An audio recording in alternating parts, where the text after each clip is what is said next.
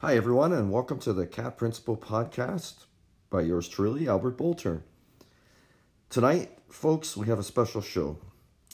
In keeping with the theme of the last two episodes, namely change, I thought it'd be a great idea to have somebody that I've known for many, many years and uh, who has also personally undergone a lot of change, both in the professional sense as well as personal sense. And his name is Robert Collins. He is fire chief for the town of Blue Mountains Fire Department, which is a fire service comprised of about 44 on call volunteer firefighters, supported by seven full time firefighters and officers. The town of Blue Mountains, for those of you that don't know, is located on Georgian Bay by Collingwood here in Ontario, Canada. It's actually a beautiful area. If you haven't been, it's worth a visit. And um, yeah, so I'll give you a little background on Chief Collins. He began his fire service career in 1991 as a volunteer firefighter, at that time with the newly formed Tyendinaga Township Fire Department, which is due east of Toronto, about two and a half hours. In the years since, he has served with the Port Hope Fire Department, with Mission British Columbia Fire and Rescue Service, and now currently with the Town of Blue Mountains Fire Department. Uh, Chief Collins has been involved in the Ontario Association of Fire Chiefs as a member of the Rural Suburban Committee, the Fire Prevention Committee, and the Home Fire Sprinkler Initiative Advisory Committee, and was a member of the Vulnerable Sector Occupancy Working Group, which introduced new requirements for fire safety systems in care facilities, seniors' homes, and other institutional occupancies in the province. Chief Collins has also been an active member of the Canadian Association of Fire Chiefs having worked in their life safety and fire prevention committees, as well as the editorial committee for Canadian Fire Chief magazine. Should be noted, he's very proud of the program he operates in the Blue Mountains. Their unique service model is intensely fire prevention focused and features a well integrated composite firefighter complement. He's a firm believer in the value of proactive public education programs and has been has been a keen supporter of mandating residential automatic sprinkler systems in Ontario homes. Chief Collins has been awarded the Fire Services Exemplary Service Award by the Office of the Governor General of Canada, as well as the Fire Services Long Service Medal by the Government of Ontario. As you can tell, quite a distinguished uh, resume, and uh, look forward to now a great having great discussion with Chief Collins with respect to changes within the firefighting uh, services, as well as personal change that he's undergone over the years. So, we'll be back in a moment with Chief Robert Collins.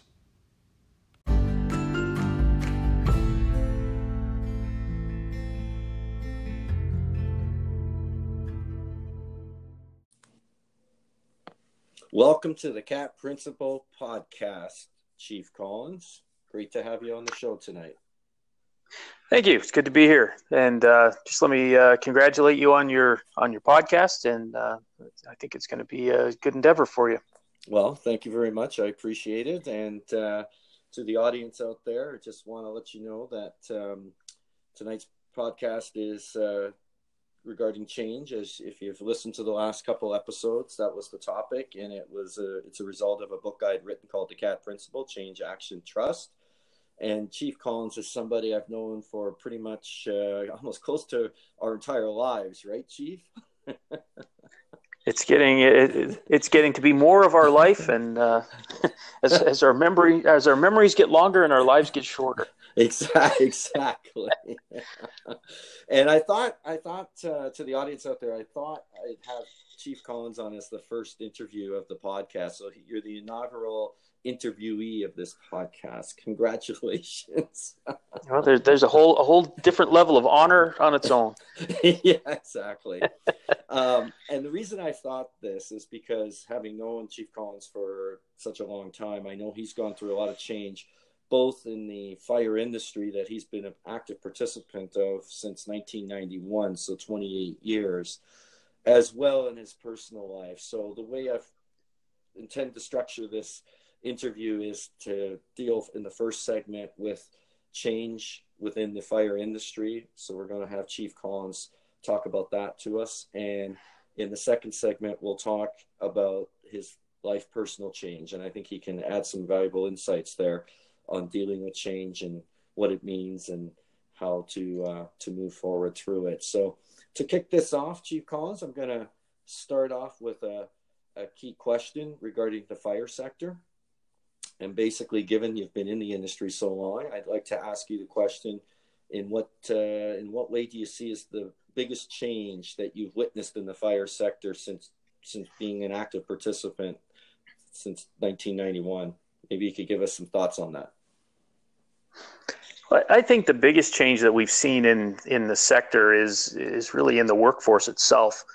Uh, it, it, used to be that um, people coming into the fire service were uh, a little bit older, um, had some life experience, had some uh, a, a, lot of times were tradespeople. Uh, it, it, there wasn't a school you could go to to be a firefighter. It was uh, it was something that uh, most of us felt was sort of a calling, and we got into it uh, because of that. Um, none of us really knew anything about fighting fire. Uh, we got in, we did the training on the job. We all we had our different experiences. There were mechanics and contractors and electricians and and whatever, uh, and and we all sort of fit into the role of firefighter. What we're seeing now is it's it's a career choice, and we have community college programs now, and we've got younger people that are deciding on this as a career and uh, and, so it's a it's a little bit different workforce than than probably what we've seen in the past. That's probably the biggest difference, I would say. And and what do you think? I mean, that's that's an interesting uh, interesting thought there. What do you think caused that to be a change from a calling to more of a career choice? Do you think that's a societal, uh, you know, well, I think it's a couple of things. Yeah, I, I think a, a, couple of things. Over the years, uh, and you've probably seen these reports where they, they talk about the most respected professions. Right. And they, uh, year after year, firefighters are consistently at the top. They are right. the most respected profession. And, and somewhere down near the bottom, you'll usually find, you know, lawyers and commercial real estate brokers. no, no, be careful. uh, but no, it, it has become uh, it's sort of a profession that people look up to now, and I, I think that's a big part of it. Uh, and then a, a smaller uh, side of it, I believe, is is also that it's become kind of a, a good paying profession. Um, the the terms of work are much better than they used to be back in the day. I mean, we're fighting fewer fires. We we have safer equipment. It's mm-hmm. uh, you know slightly less of a risk. Okay. The the pay has certainly gone up. I can say uh, mm-hmm. it's it's a you know a fairly well paying profession, and uh, I think it's appealing to somebody that's uh, that's coming out of school and is looking for a direction. It's uh, it's got lots going for it.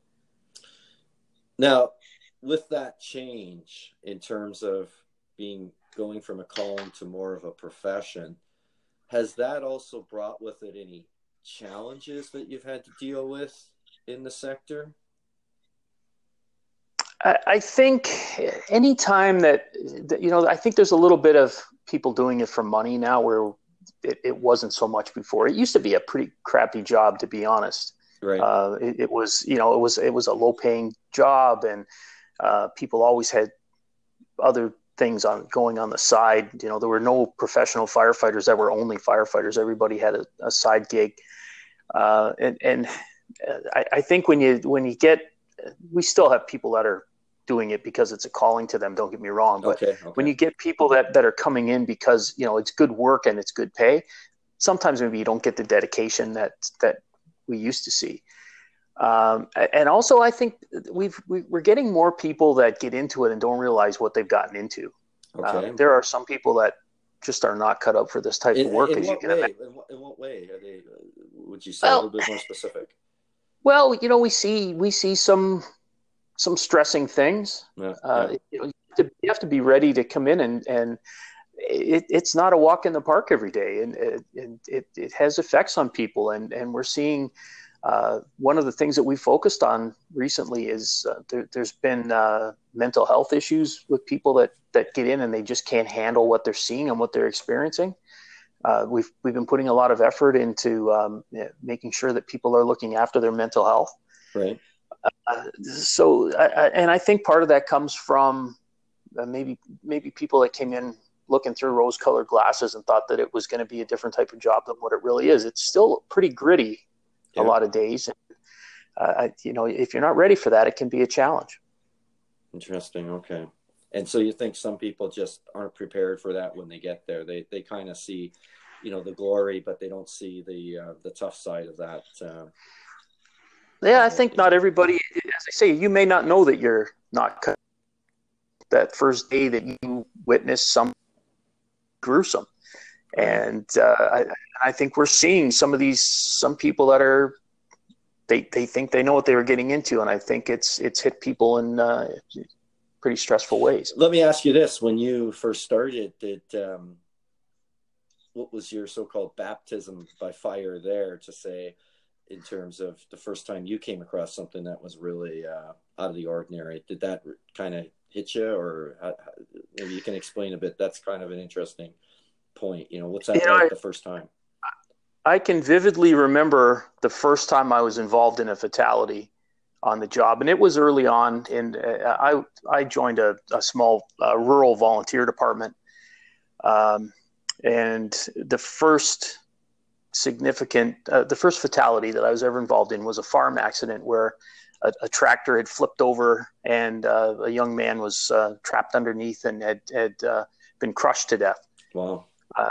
So we got called in there for the rescue. By the time we got in, I mean it was too late, and um, so some of we had to go and, and lift the tractor and and, and pull the poor fellow uh, out right. out from under it. Right. Um, I didn't know how I would react to that. I, I, I was I was chosen to be on the detail to go in and actually drag out the the, the victim. Right.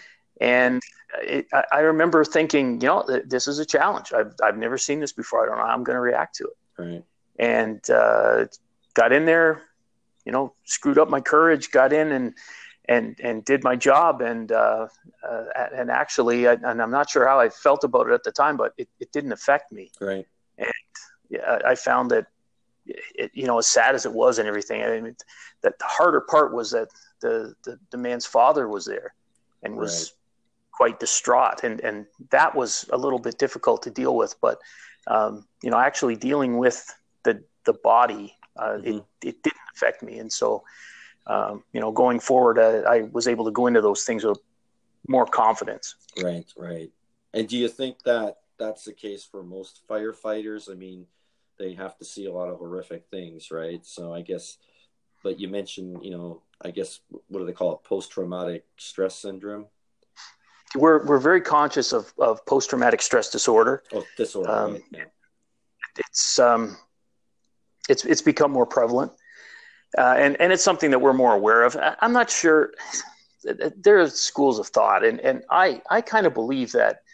Uh, you know, our our forefathers, our fathers and grandfathers, went and fought wars and and saw things worse than what we're seeing on the fire ground. Right. And, and I'm not sure if it's it, whether it's you know we're just raised differently, whether we just see things a little differently. But it, it, it seems to be that more people are more profoundly affected now by things like that than what they used to be. Okay, that, that that's interesting. Now, maybe here's a question for you. Given what you mentioned earlier about the fire services going more from a calling to a profession career, could that be one of could that be a result of that kind of switch that you're now having to face this challenge more often with people getting the firefighters getting maybe a little bit more distressed than they used to because it's not a calling, quote unquote, but it's more of a career?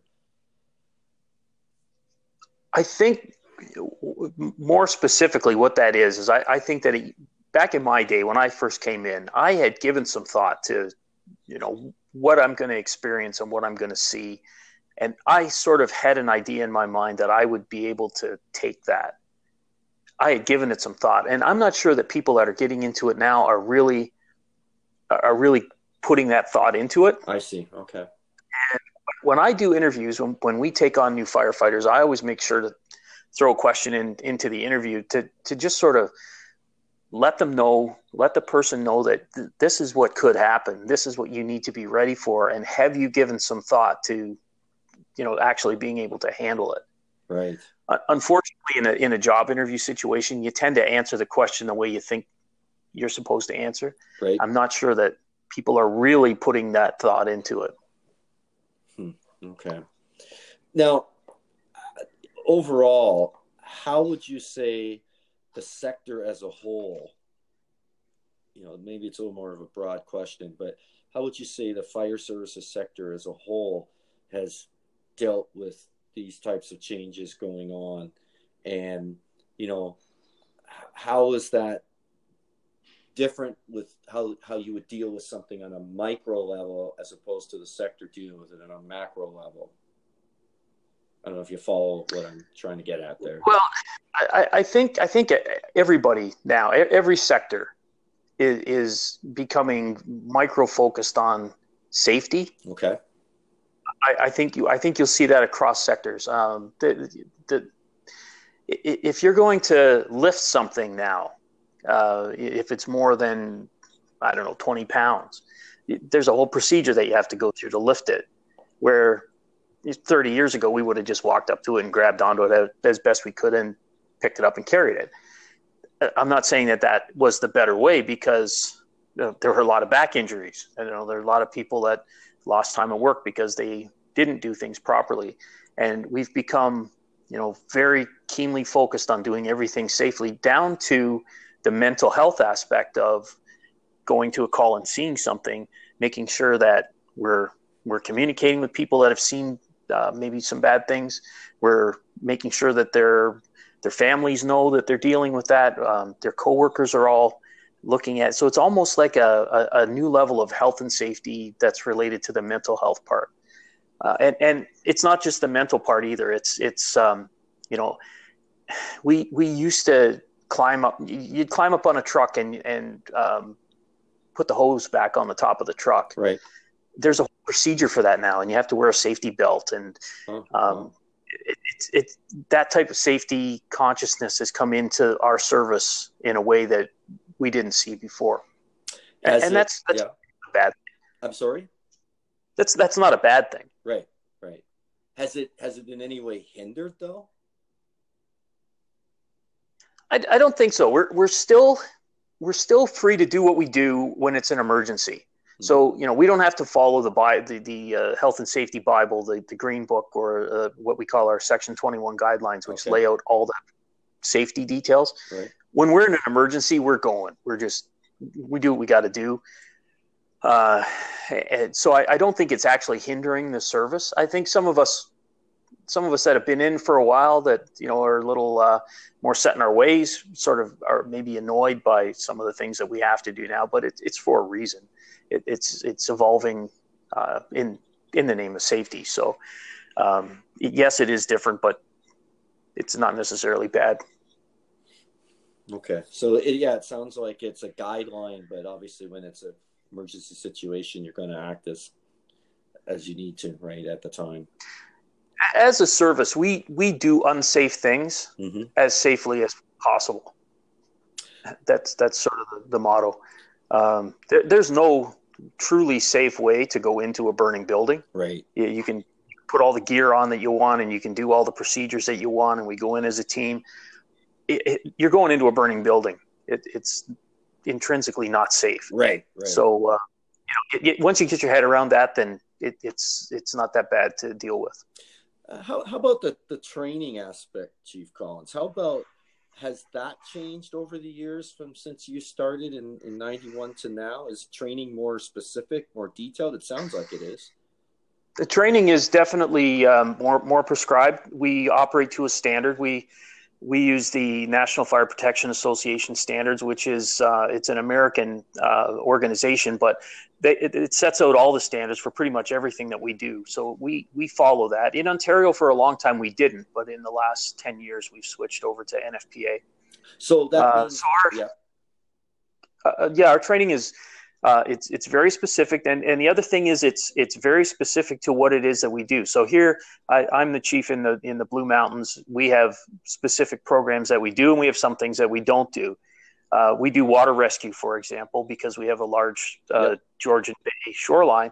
Yep. a lot of towns never do water rescue, but we do very specific training. That's uh, it's again to NFPA standard, but it's very specific to water rescue.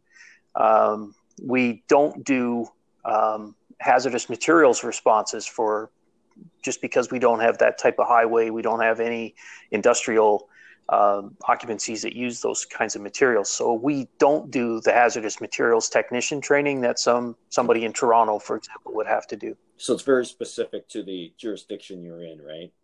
That's right. Yes, which makes sense. Which makes sense. Say it saves us. You know, we, our our training time is kind of precious to us, and so we want to make sure that we're using it in as effective a manner as possible. So as you know, a, couple days ago, a very sad event there with Notre Dame Cathedral in Paris uh, burning, and um, I came across an interesting article today about how the firefighters there had were able to send a robot in to put out a large part of that fire, and uh, so I guess I guess that kind of spells a question out in terms of technology and firefighting. It looks like there's a lot of change going on from that point of a technology. I mean, that I, I believe that was a French-built robot that they used.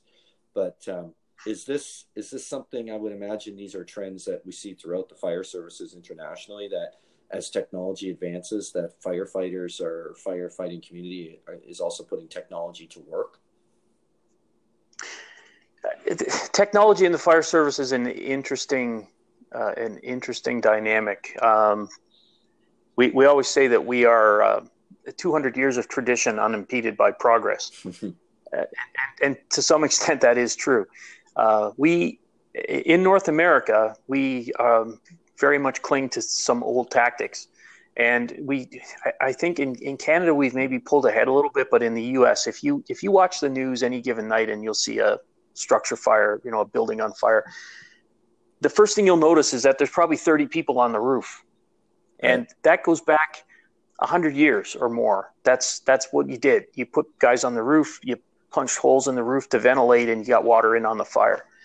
Uh, it, it, it, in, in modern construction techniques, it's just not as safe as it used to be, and so we've gotten away from that.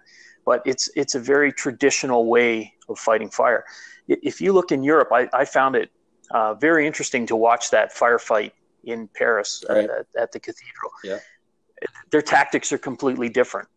Um, they they embrace that robotic technology. If I if I was to bring a proposal to bring a firefighting robot into our service, right. that would have to be done in consult in consultation with our uh, with the union, uh, because our collective agreement says that any technology that would displace a firefighter from work uh, has to be agreed upon by the union before we would be allowed to do that. So, uh, you know, a little different mindset, I think. Hmm. Um, the Europeans have, for years, I know, been using trucks um, with remote controlled nozzles. Um, they they are much less reliant on sending fire crews into peril. Oh, okay. Um, which is makes a lot of sense if you think about it. Um, you know, why put people inside a burning building if you don't need to? Are are you are you aware of any I guess, studies that have been done in terms of the effectiveness of how they're doing it and how we may not be doing it here on this side of the pond? You know, it's it's something that it, it's really not studied probably as much as it should be. And if you go if you go looking for it, there are there have been some studies done, mm-hmm. but it's not something that's mainstream in as far as the industry, as far as the training that we're doing, uh, which is which is kind of too bad. Uh, when I was watching that firefight again, there right. the, some of the some of the differences in tactics I, I was quite surprised by. Like um, if you notice, yeah. Well, for example, if you if you notice that they had one elevated hose stream fighting that fire. Yes, I saw that. Right, there was only one. If you had that fire in Toronto, mm-hmm. you would have, I would say, anywhere from five to a dozen uh, ladder trucks there with elevated hose streams dumping water on that roof. I was a little surprised that they didn't. The surprising thing is that if if you read the, the accounts of how that fire actually went, the, the, the majority of the interior of that cathedral is going to be able to be saved. Mm-hmm. And part of that is because they didn't put a million gallons of water inside there. And and our tactics would have been put up as many streams as possible and dump as much water as we could on that roof. And all that water ends up inside. So, um, if you recall when uh, you and I had a discussion the night as as it was going on, and and I predicted that the interior of that place was going to be ruined just because of the amount of water they were going to have in there. And with the tactic the tactics that they used, they they really didn't have as much of that problem as what I expected. Oh, that's interesting. I mean, the, the robot that they had went right into the cathedral, right? And it's yes, and and the, the, brilliant thing about that yeah. was that they could put that thing in yeah. uh, in in a in an area where you, you couldn't put men to work. I mean, men could go in there and work for twenty minutes and have to come out. Right. They could put that thing in, set it up, aim a, a, strategic stream of water exactly where it needed to be to protect what was in there, mm-hmm. and leave it in there for hours, and it wouldn't complain. It wouldn't need a need a break. You know, it it it, it just would go in there and do its job. So, uh, a really important piece of technology, I think, and it's something that I hope that eventually we will look at and and bring into service here. Yeah, and as a footnote to that, you've probably heard that the firefighters were all honored today in uh, in Paris for for the the excellent job they did there. Yeah, as they should be. I mean, that that that was uh, you know as, as tragic as that fire was, there were no injuries, there were no fatalities. Um, the, the, the damage was limited to. I mean, they lost the, the roof of a great structure, but the, the rest of it stands. And uh, yeah, they, they deserve all kinds of credit for, for what they did. Interesting. Uh, I, I started doing a little research on the uh, the Paris Fire Brigade. Yep. Yeah. And uh, I, I, learned a few a few things that I, I didn't know. Um, and, and, talking about change and, and not change, right. um, the Paris Fire Brigade is actually a military. It's a branch of the military. Huh, okay. And it was it was formed by Napoleon, and, and to to uh, provide fire service for Paris. There are there are two military fire brigades in France. One's in Paris, and the other's in Marseille. And uh, I, I, thought it was interesting that they keep that tradition. And uh, if you see their their parade uniforms, they, they very much uh, Napoleon things. So uh, yeah, quite interesting. They they look like uh, French military then. Yeah. Okay. And, and French military. Yeah, okay. Um, I don't know. Your mic seems a little bit uh, off, Rob. I, I don't know if there's an issue there or a technical issue. Uh, uh, I think it's okay. Okay, on um, it's coming out a little fuzzy on my end here, but uh, we'll see if it comes back uh, clear. Um, well, I'd like to ask you. You know, we talked a bit about what you've seen over the last 27, 28 years. Where do you see the the sector going? do you see any big changes coming down the line that you you you anticipate or see happening? I, I think we're going to the, the sector is is going to change because um, we're we're good at what we're doing, and and part of that is prevention. Uh, we've we've gotten more focused on fire prevention, um, and and from a building perspective, we're we're building safer buildings. It's leading to is fewer calls. Um, so I think what you're going to see is the service is going to branch out into other service and, and what's been happening in, in Ontario uh, and other parts of Canada is that you're seeing the fire service get more involved in uh, medical responses. Uh, oh, uh, are you there, Chief Collins?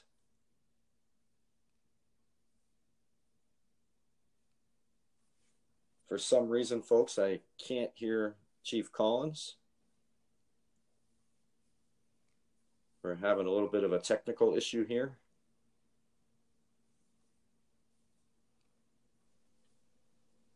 Right, it you, shows that I'm still talking you, Okay, you're back now. I don't know why that went out. Sorry, folks, but a little bit of technical issue there. So you're back on now. New technology. it's, it's it's a change in technology. So, so uh, just just to finish off that thought, uh, where you said you see the sector going, that's where I, I lost you a bit there. So, um, what was your thought there again, uh, Chief? What, what what were you thinking? So, so what we're seeing is that uh, we're we're fighting fewer fires. We're uh, you know the building codes are have changed and our fire prevention has changed to the point where we're having fewer fires, fewer significant calls. And so what we're seeing is um, we're starting to branch out into other areas of emergency service and, and in particular medical calls. Um, the Americans have been doing this successfully for some time. They do it a little bit differently than we do. So um, in in the states, right. you'll find that the fire department actually runs the ambulance service. So in the fire hall, you will have ambulances and you will have trained paramedics that work for the fire department and and do those responses. We're slowly moving that way. Right now, we're we're seeing city fire departments that are running these medical calls in support of the ambulance service, which is separate, which is run by the upper tier, either the, either by the province or by the county. Okay. Um, I think what we'll see as time goes on is that those services will merge, and we'll find that the fire service will actually run the ambulance service, and so our firefighters will become paramedics, right. And it'll be a more efficient way to to do what we're what we've been trying to do for the past few years. Uh, so I, I, think that's the biggest significant change that we're going to see coming. It sounds like a positive change, though. I think it will be. I think it will be. Uh, in in my own department, um, I've been trying to go uh, against the stream, if you will, a little bit in, in terms of how these services are run. We have um, a, what is called a composite department. So we have some volunteer firefighters that they're, they're basically paid on call, uh, and then we also have some full time firefighters. Um, rather than having our full time guys sitting in the station waiting for a call. They are out doing fire prevention stuff. They're doing inspections on, on properties. They are doing public education in the schools and with uh, other public groups. We're very proactive in terms of uh, fire prevention and public education. Um, I think I'm, to, to, my knowledge, I'm the only one running a program like that in, in the province. Oh, okay. Um, I, I have no full time, strictly firefighters uh, my my full time complement is all um, kind of multi purpose personnel. So they are able to fight fires if needed, but they're also qualified to do inspections and they're also good at doing public education. And I think, uh, in in terms of especially smaller smaller communities, maybe not so much the city of Toronto, but uh, anywhere where it's smaller, where the call volumes are lower and um, there, there's just not the demand for fighting fires day after day, you know there are there are stations in Toronto where they're they're out all day every day. They they never rest. But uh, there are communities like ours we do 200 calls a year on average and maybe half a dozen of them will be actual fires so it's hard to keep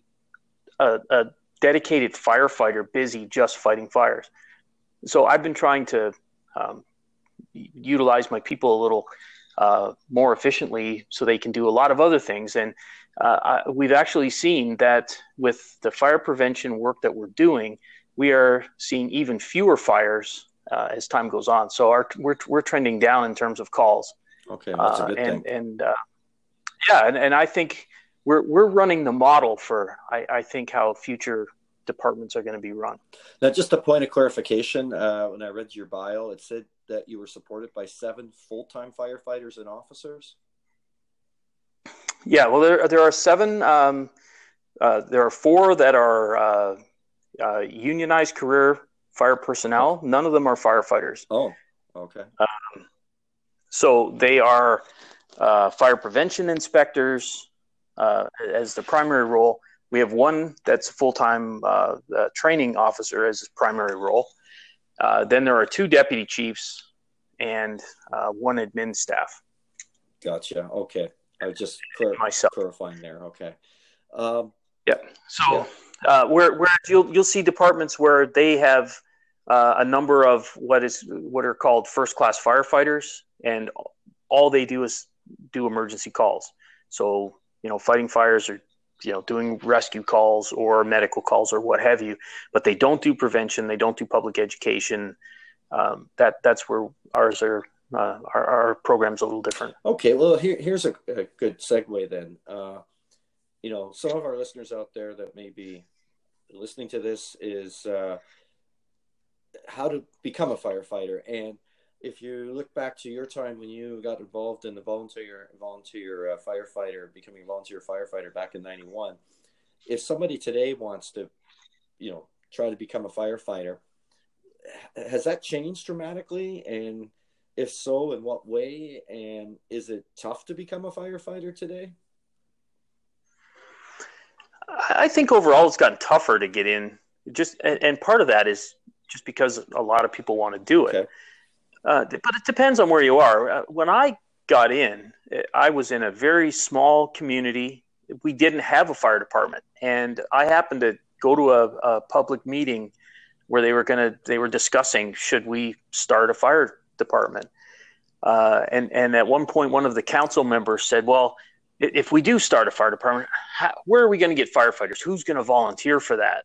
And and I stood up and and said, "I'll volunteer," and and twenty of us uh, ended up volunteering there. Um, so, and, and, there was still a selection process, but I mean, obviously, when you're when you're starting from scratch, it it's you know the bar is maybe a little lower. So maybe I was able to get in uh, underneath that a little bit. Um, and, and, I'm sure there are places like that today where, uh, you know, small volunteer departments that are desperate for people, and, and basically, if, if, if you want to join, you you join. Uh, but I think that's getting to be, uh, it's got it's gotten kind of rare. You have to be up in the north somewhere, or uh, somewhere quite rural. Uh, in terms of getting in anywhere else, I know that in to, to get into the town of the Blue Mountains right. Fire Department, right. there we have a whole a whole process. Even as a volunteer, um, there are uh, interviews and, and there's testing. We actually have our um, our candidates go through uh, a learning process where they they do some online learning. They have to do a test. Um, we use their test results as uh, to grade them uh, in, in terms of uh, whether they get in or not. Um, so you know it's it's quite involved, uh, much more so than it used to be back probably when I get in. I, I remember um, talking to a fire chief back in the early '90s, um, and it was from rural Ontario, but not that rural, not that far from here, right. Um, where to get on the department you had to show up for six training nights in a row. And if you made it through six, then you were on the department. And and I, I asked the chief, well, so what what are you doing at these and he said oh you just come out and drink and play cards if you survive that so uh, if you if you did that six times in a row then you were allowed to come and uh, join the fire department so um, that, I, I can tell you that uh, 1890s uh, no, that was actually probably the mid 1990s. I don't. Would you? You wouldn't see that today anymore, would you? Oh yeah. I doubt it. I, doubt it. I, I am aware of two fire departments that still have a bar in the fire station. You mean, and I won't say who they are. or a, bar? a bar, a bar that it's a place you go and have a drink with your friends. I know of two out of uh, close to a hundred in in the province. That used to be you know very common. Oh, right? Okay, so there's a big change. It, it, it, did at one at one time, but yes, there's you know if you want to talk about change, it, it has uh, become quite a bit more professional in yeah. uh, in that. Which time. I guess is a good thing, right? Uh, yeah, of course, uh, and, and uh, you know with everything. I mean, uh, we we used to do things. Well, I, I, shouldn't I shouldn't lump you into that statement, but some of us a, a lot less safely than what was probably good for us back in in those days. Well, you know, it's interesting you say that because, uh, you know, I, I spent uh, eight years in the Air Force, as you know, and my audience now knows. But, and I can remember talking when I was going through the Air Force pilot training that, uh, and that was back in the late 80s. And the guys that were instructing us, you know, these guys were flying jets in the 60s and 70s. And the stories they had to tell about the stuff they did and back in the late 80s, it was just, they would say, like, oh, you guys have no idea the stuff we did, like getting in the planes and flying out and, you know, and, and at that time, there was a lot more drinking in the Air Force at that time. In fact, uh, I don't know how it is today, but we were already considered, we couldn't hold our own to the guys that were there in the 60s and 70s. So I think that's probably a cultural thing, societal change that we've seen, and it's across the board, right? I'm sure, and and it, it, as much you know, you say that uh, we've gotten away from. Um, I, I, can remember a radio broadcast, and it wasn't my my department, but uh, it, it, was a, a, neighboring department. We used to be able to listen to each other's calls all the time. Uh, we'd come over the radio, and uh, this neighboring department had been out at a at a tough uh, house fire right. all night, and it was 9 30 10 o'clock in the morning and i heard a radio broadcast came over the, the main channel that everyone in the county listened to and it was uh, one of the officers on scene said uh, calling the chief saying uh, chief do you still have that case of beer in the back seat of your car? and, you know, if, if that kind of thing came over the air today, oh, somebody would uh, would it's all definitely hear about different. it. but you know, ironically, uh, I've over the past couple of months now uh, have had meetings and and you know we're we're coming up with operating guidelines now to deal with the fact that um, that that marijuana is now going to be legal. Yeah, that's a good, good question there. Now that marijuana is legal, what's the fire services take on this? Well, of course, uh, we've we've brought out policies that say that you absolutely can't be under the influence and come to work, which obviously it makes sense. Right. I mean, well, just like uh, drinking, right? You know, Same thing. Uh, for sure, um, but it, it, it, gets tricky because there's now uh, uh, medical marijuana being prescribed, and um, it, there's there's also a, a, bit of uncertainty about how long does this stuff stay in your system and how long does it affect you. So if if you're a firefighter and and you choose to go home after your shift and uh, you know you want to smoke a little weed uh, on your own time uh, for for your own leisure. How, how soon is it safe for you to come back to work? How soon is it out of your system? It, how long does it continue it to longer? And, in the system, right? that's what we're hearing and and uh, you know so it, it, it's there's a lot of uh, difficulty in dealing with that and we're all sort of struggling to get a handle on it right now and is that uh, well i guess that's more an ontario thing right as a because a lot of places it's still not uh, well no it's can- canadian now. It's all canada. Canada, right i'm just thinking yeah, definitely. states it's down in the us it's state to state right? Like colorado it's legal but other states yeah I know that they struggle with that down there just because of state to state. You know, you can you can cross the state line for the weekend and go in, to Colorado and and uh, you know enjoy some of that, and then you, you know on Monday you come back. Um, they're they're not sure what kind of shape their people are coming back to work in, and I, think it's going to take a little bit of uh, work and, and research to sort of fully get a handle on that. Interesting. Let me ask you this: uh, in terms of all the things that you've seen, and you've seen a lot, was there any one particular thing that you've seen that really stands out with you that you've witnessed or or experience through all your years in rescue and fighting fires? Is there anything that really looking at you go like, wow, you're just like unbelievable that what I saw or what I experienced? Is there anything like that? you, you know, there, there's, I, I can name off a, a, couple. I don't know how graphic you want. Well, we want to be uh, not too graphic, right? But I, I, can, I can tell you that um, the, where I saw the most bizarre things and, and what most people would consider terribly disturbing things was uh, when I was in um, down in Eastern Ontario in Tyendinaga Township. We did a long stretch of Highway 401 where we were out doing accidents, and right. that's where we would see the most graphic stuff on the highway. And for, like for, the 400 for listeners out there may not be from Ontario. The 400 series are the four lane highways, right? So Highway 401. They're, they're your yeah your high speed um, multi lane autobahn. That's what they are.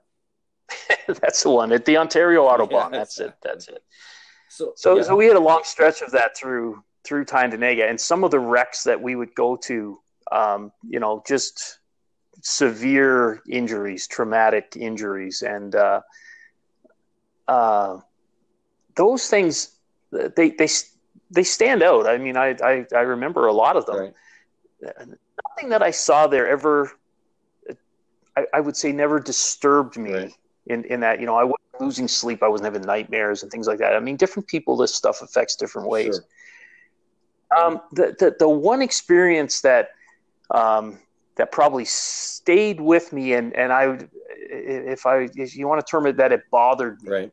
Um, something that that I had difficulty dealing with was um, uh, there was a fire that we did, and it was a um, uh, it was a tavern fire, a, a, hotel, and we lost two people, yeah. two civilians uh, perished in that.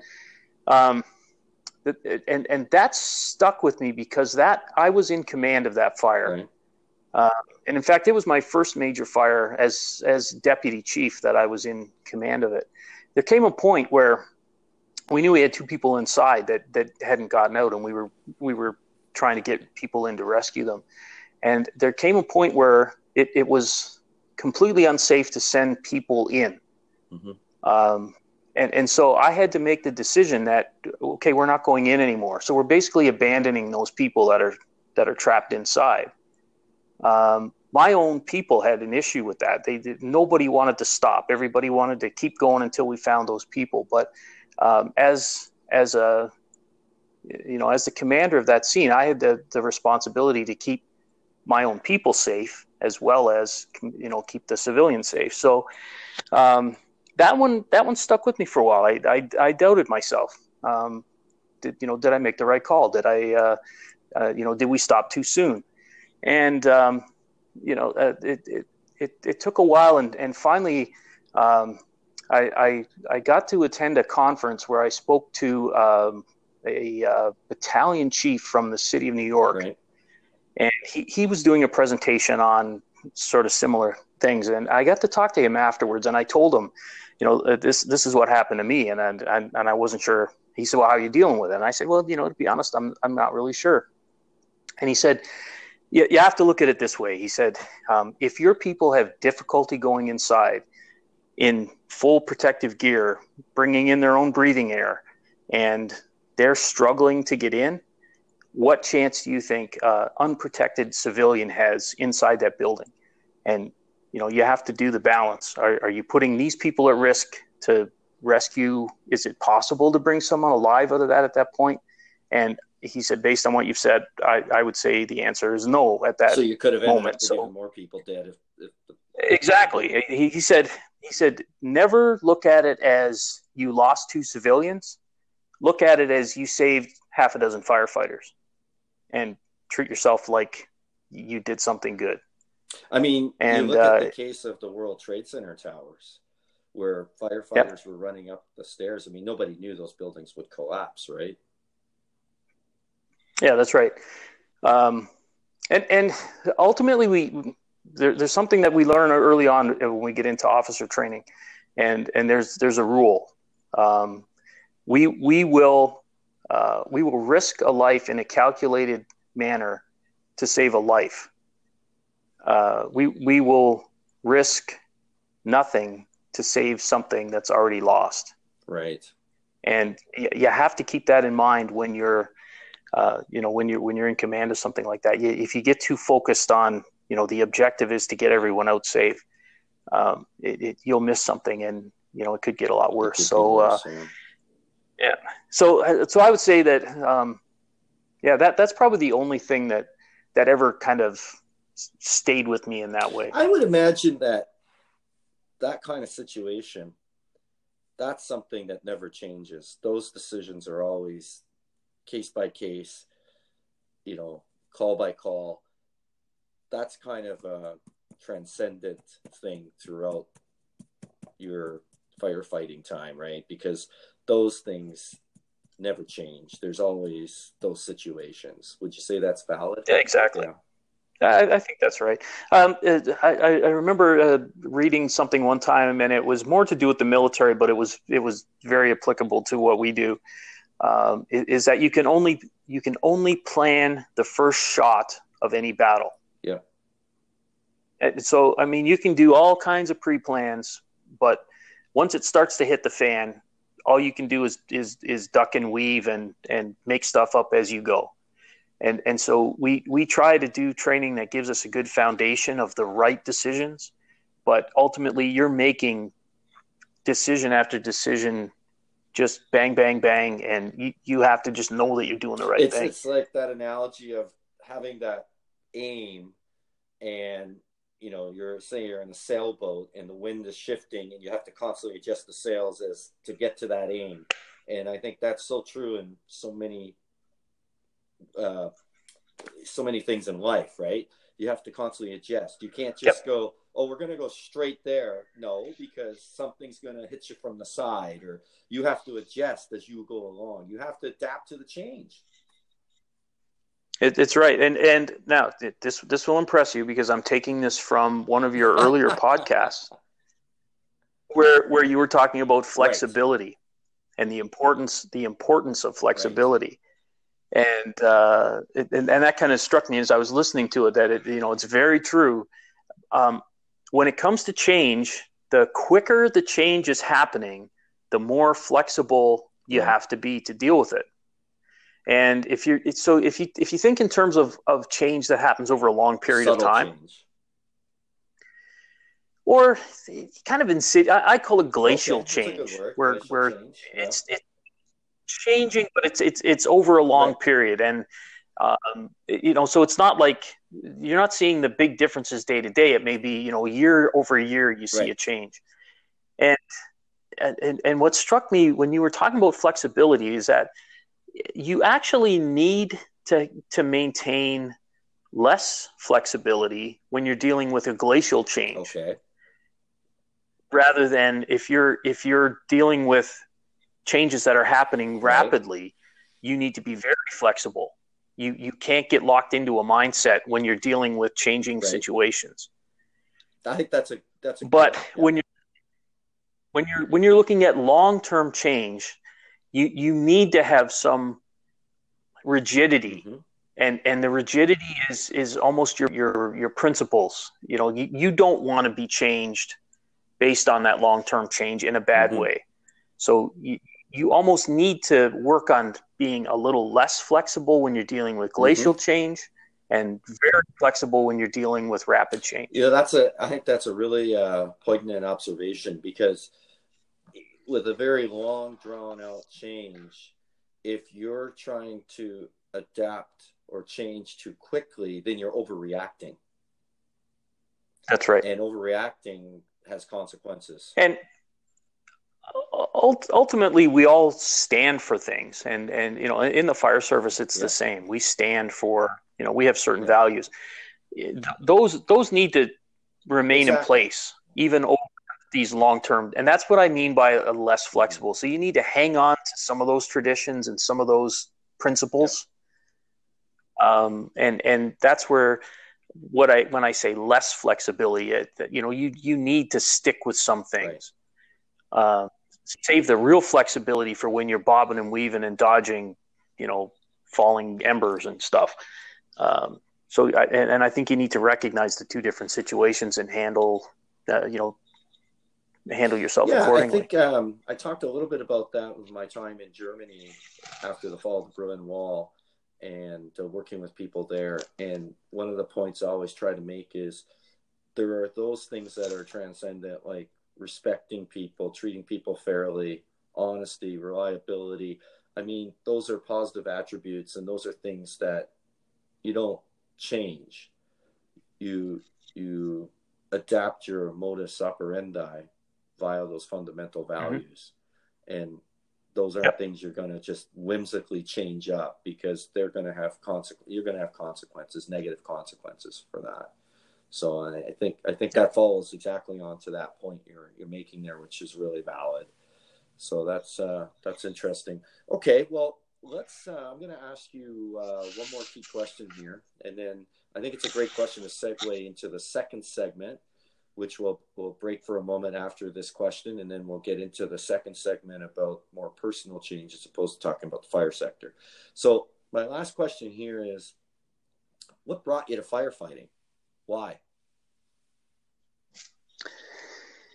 That's a, that's actually an interesting question, um, and, and uh, I, I, actually know exactly why, and I can I can bring it down to the moment where I knew that I wanted to come into the fire service. Hmm and it was um, it was probably uh, say having said that I can remember exactly when it would have been in the uh, in the early summer of 1974 wow. and living in, and you're familiar with the area, uh, living in that country club yep. village Oh, area. Very well.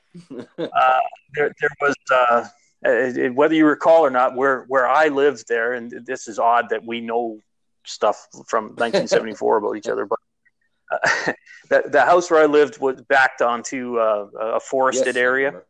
I saved your life back there. and there was a night. yeah, whole different story. uh, in in those in those woods one early summer, we hadn't lived there that long, and and uh, it, it was new to my family and I living in the country like that. I mean, before we'd always lived in the city. Uh, there was a brush fire. There was a bit of a forest fire going, and, and we could see it. It was you know it was nighttime. We could see the flames coming, and we were worried. You know, is our house going to catch fire? Whatever.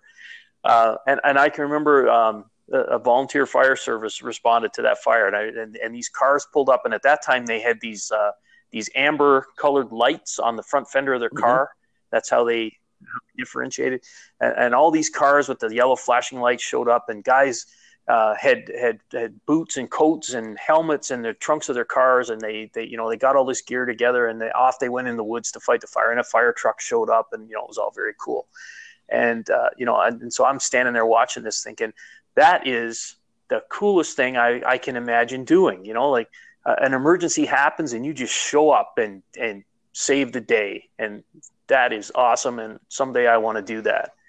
And uh, I, I, you know, I, I went a, a little bit different way, um, uh, or you know, in my younger years and, and a different career. Um, but the opportunity came to do both, where I was able to get into a volunteer service and still, uh, you know, stay in the business that I was in. And um, over time, that it, it just became an option for me to do it full time, and I just jumped at it. And uh, so, you know, in, in terms of it being a calling, I can I can honestly say that it's something that you know from the time I was a little kid, it's something that I thought was important to do, that I really thought I could do and wanted Right. to do, and uh, you know, I'm lucky enough to be able to have um, have done that. That's good. That's really good. So you know what, uh, Chief? That's uh, we're, it's a great way to end the first segment and a great segue to the next segment after a brief interlude. Interlude here, and uh, we'll talk more about that uh, personal change and some other key things that you can tell us your ideas on and observations and experiences. So, folks, stay tuned. We'll have a brief interlude here, and we'll be back to you shortly. Thank you.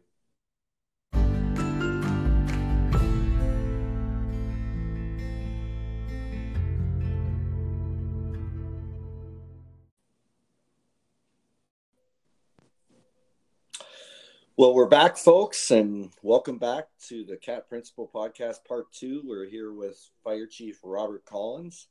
We talked to him in the first segment here about change in the fire services industry. And this part of the interview, we're now going to focus on the personal side. And we're going to drop the chief. We're going to forget the hat and we're going to talk on a personal level in terms of change in his life, what he's undergone, what he's experienced, get some insights and some observations from him. So, with that, Rob, are you ready? Ready to go. Okay, great. Okay, so in keeping with that theme of change, I have a couple thoughts for you, and I want to get your take on it and and uh, some experiences that maybe you've had. So, in one of my podcasts, which uh, you may have listened to, I talked about change in a couple ways, and we kind of touched upon this in the first segment of the interview, in terms that change can happen on a drop of a dime, right? Things can be dramatic and overnight. You could, you know, somebody can be struck down with a disease or go through a sudden divorce or death or car accident, you know, things that can dramatically change a person's life in a matter of seconds. So we all we we understand that and hopefully a lot of us didn't have to don't have to experience that, but we know that through our lives we typically at some point will or have had experienced that. The other type of change, which we also talked about, and you made a good point in the first uh, part of the interview, was about slow change, glacial change, as you put it, subtle change over a long period. So knowing that uh, that you know change happens, but over a long drawn out time, which is probably you know routine for most of our lives. Uh, maybe that's a that's a good thing too.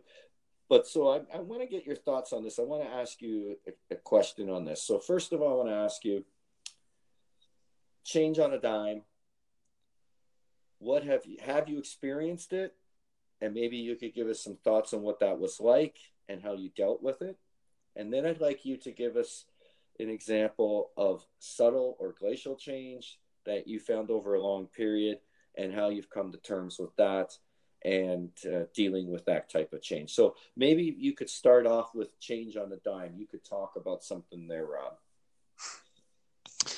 Well, I, probably the the most drastic change that I've dealt with personally.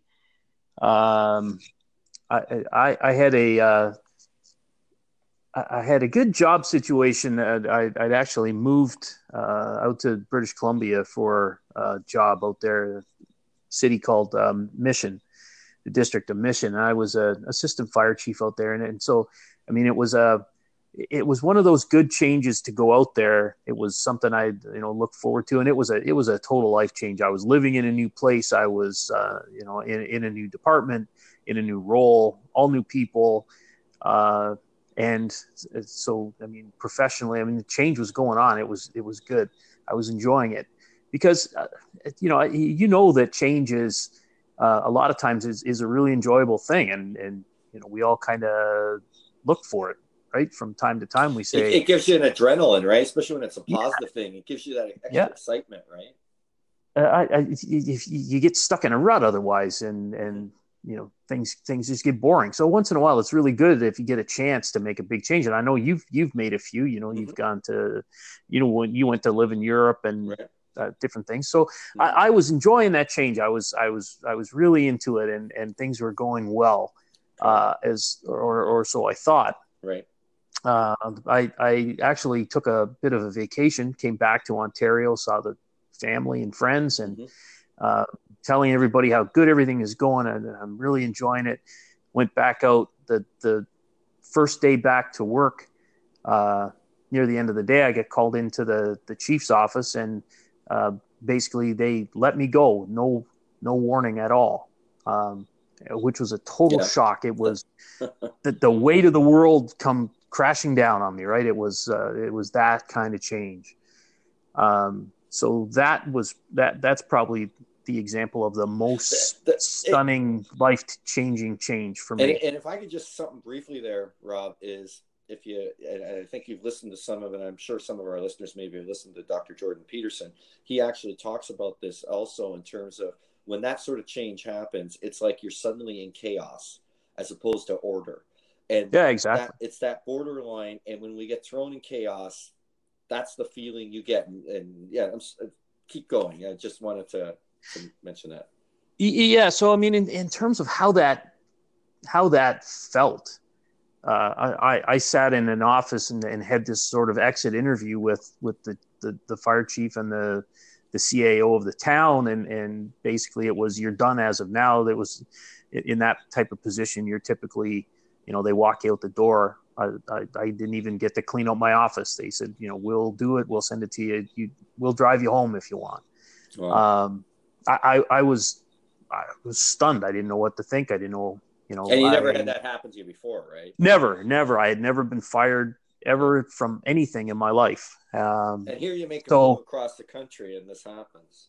Yeah, it was it was stunning to say the least. So. Uh, I, I, I declined the offer for the, the ride home. I figured a, a walk would do me good. Right. Uh, so I, I, walked out the door and I walked back to my place and I had no idea what to do. It was it was the most deflating, difficult thing to deal with ever. You know, what'd you was, do that night? What'd you do that night when you got in the door? You know, I my I, I wasn't sure what to do. I, I sat in a chair and and and probably looked at the wall until it started to get dark uh, you know, so probably two hours I just sat there wondering, wondering what am I going to do? Right.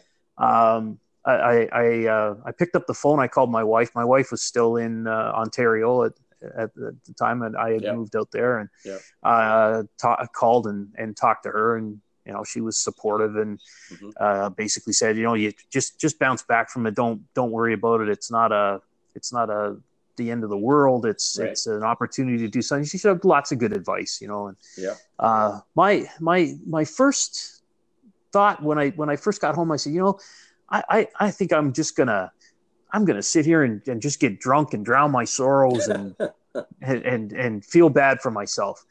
But, uh, I, I, didn't, I, for whatever reason, I just, I, I didn't feel like that was the thing to do. Right. So I, uh, you know, I sat for a while and, and, and thought about things and, and I said, you know, I, am I, have got, uh, I've got an opportunity. I'm in a beautiful part of the country. Mm-hmm. Uh, I'm here uh, I'm, I'm going to just go in and do something that I enjoy. Uh, I'm going to do something I want to do and just uh, forget about this for now. Uh, just get it off my mind, go and do something I enjoy. So I uh, did a little bit of looking around online to see a mm-hmm. place I wanted to go. I, I, decided I wanted to go golfing in Bandon Dunes, Oregon. Okay. Uh, which was a five, six hour drive away. Um, very nice course. They, they've had you know major uh, professional tournaments there and uh-huh. a very beautiful area. I'm going to drive that, down. That's right on the ocean. Is that right on the ocean? Right. Yeah, it's on the ocean in uh, the southern part of uh, of Oregon, right on the co- on the coast. So uh, okay. I. Uh, I decided that's what I was going to do. So I, I, went online. I, I you know, figured out all the details, how to get there, and everything. First thing the next morning, I just packed a few things, jumped in my car, and and off I went. Um, uh, I, I took kind of the scenic route. I drove along the, the, the Pacific Coast Highway, beautiful scenery, and listened to some music. Uh, had the sunroof open in my car, just uh, you know enjoying the drive and the, the, nice weather, and just getting things off my mind. Um, I got somehow I got twisted around. I got lost, and mm-hmm.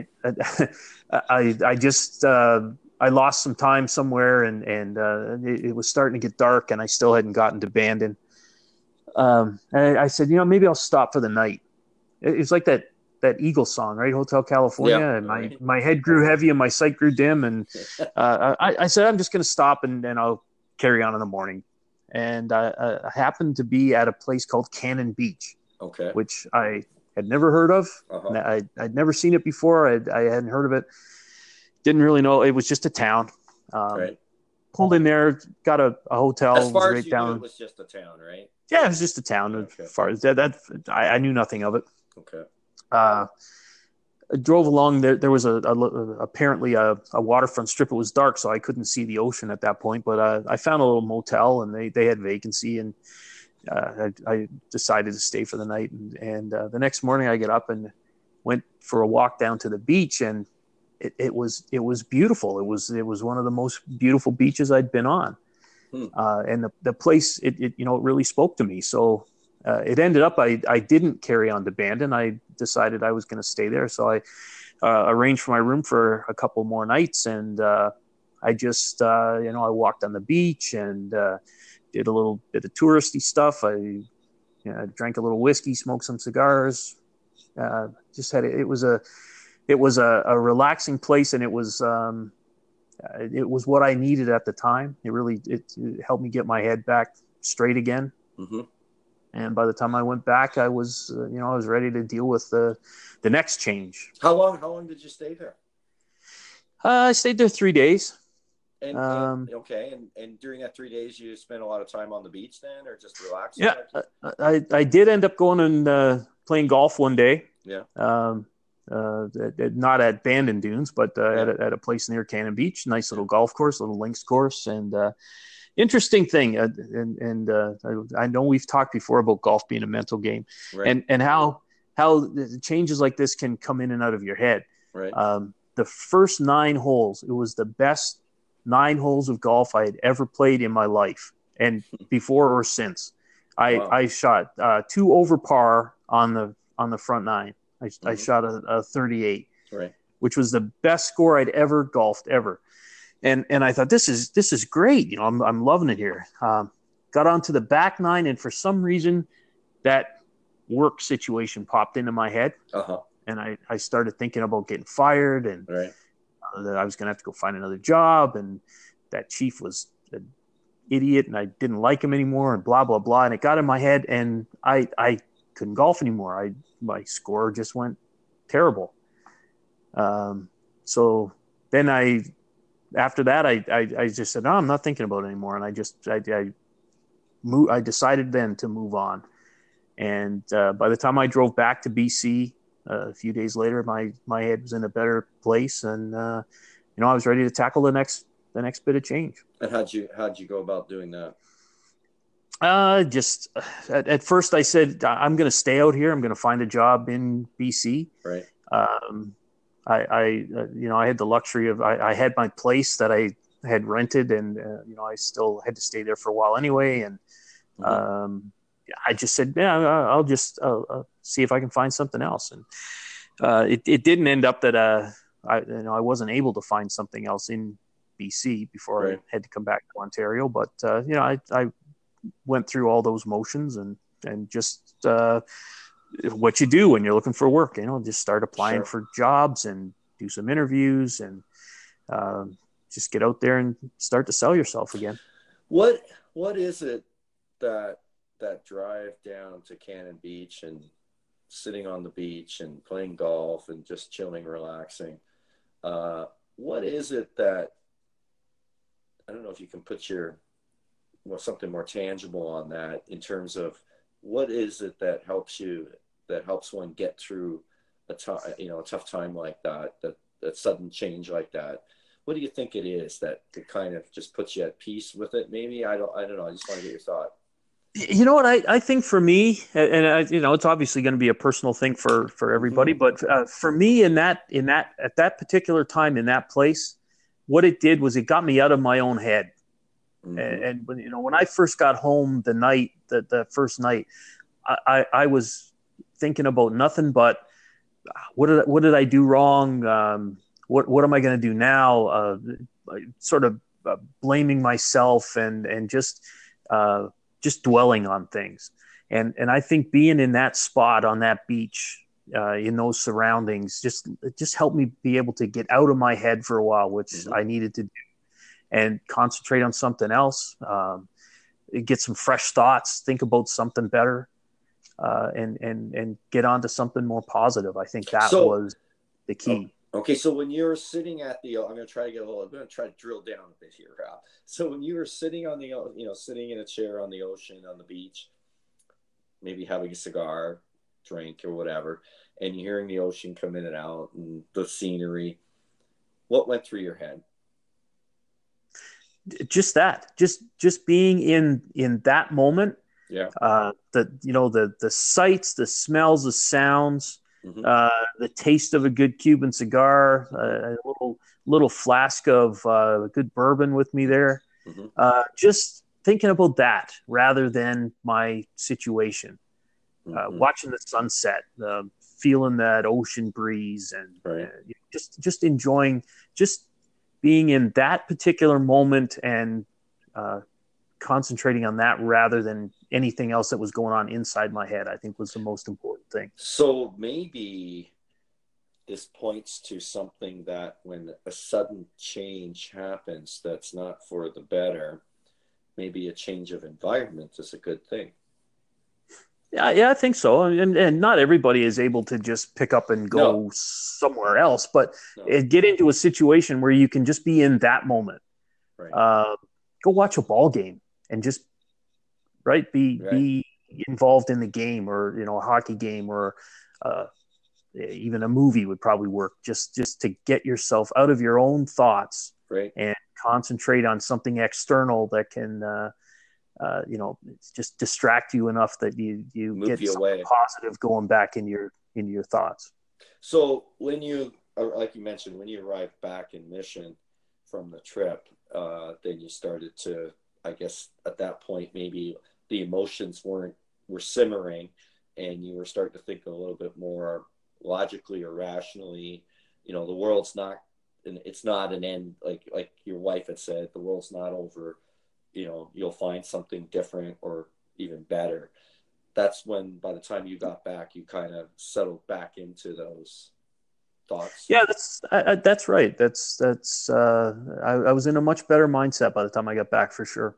How long was that? How long were you away? Do you remember? I was gone for three days. Okay well there you go. So it's not even that long of a time but just that switch up in three days made a big difference didn't it? Yeah yeah, and, and, and once I shifted to you know, thinking more positive things, and the, the drive back was sort of again enjoying the scenery and the and the listen to the music and uh, just convincing myself that I can I can get forward and and get into something uh, even better than what I had. Um, you know, this doesn't have to be the uh, what's that saying about you know one door closes and a window opens or something. Yeah, another one opens. Yeah, yeah, exactly. Um, so yeah, it, it, was just a matter of getting into a more positive mindset and and uh, just get on with it. That's what you got to do. And when when a change like that hits you, is just carry on. It's kind of ironic you were mentioning when you drove down there that your original destination was uh, what was the name of that? What was the name of that? Bandon Dunes. Bandon Dunes, but you didn't make it there because you got lost and you got lost, right? Yeah. so that being lost was kind of probably synonymous with the way you felt after that shock of being let go. Yeah, and and there's probably something to that, and um, I think during that drive, I, I, I was probably, and it's, it's, probably a good metaphor because as I was driving down there, I probably still got all that turmoil going on in my head. Right. So yeah, I'm driving, but maybe I'm not as attentive as I should be because I'm still thinking about you know how can they fire me like that and right. Uh, uh, and I can tell you that on the way back, my my my mind was a lot more. Um, I don't know, you say still or focused or, or whatever. Sure. I didn't get lost on the way back. I was, uh, I, I, was more uh, focused on moving forward. The dust had kind of settled by then. Right? Yeah, I think so. Uh, yeah, the, the fog had lifted. Exactly. Yeah, yeah. The dust settles, fog lifts. yeah, yeah, all that stuff. Uh, looking back now on that particular time, I would imagine you kind of, when you're in it, it's terrible, right? But now you're probably looking back and maybe thinking, you know what, that was a pretty good experience to have gone through. Uh, yeah, to, to be honest, uh, if that if that thought occurs there, if something reminds me of of that day, yeah, uh, I I can still experience as negative emotions as as then. Okay. Uh, it, if it sneaks up on you, it can still. It, I think it's it's similar to um, if if you want to uh, compare it to when you when you lose somebody. Right uh, if that if that thought if the thought of that person or the thought of that moment or when you mm-hmm. found out if that sneaks up on you it will hit you as negatively as it was originally so you're kind of scarred by it i, I think so yeah i think uh, i think we're all maybe but a little you know, scarred by it. but you know what they say the scar is tougher skin right yeah so, and, and at the same time if if if i'm you know, if, if I set out to think about that and I, you know, almost like you ready yourself for it, then yeah, it, it, it you can look at it more clear with clear eyes and see that, uh, you know, maybe it wasn't the worst thing to get away from there. Um, mm-hmm. That that particular place, as much as as the, the, coast of British Columbia is a great place to live, that particular yeah uh, town is not the the nicest place to be. Right. Okay. Uh, uh, and and and so yeah, it, it's not the it's not the, the worst thing that ever happened. I mean, I had the experience of being there and working there, and experienced a different type of department, and uh, had some good experiences, some some funny things, and some uh, some exciting things, and uh, just moved on to well, whatever was next. And I guess that having gone through that, you know, prepares you for future potential things too because you came through it and you know if you've never been through that before but now you have you know that there's a light at the end of the tunnel. And if for whatever reason something else like that happens dramatically you kind of can say okay i've been here been there i've been through it before i'll get through this too.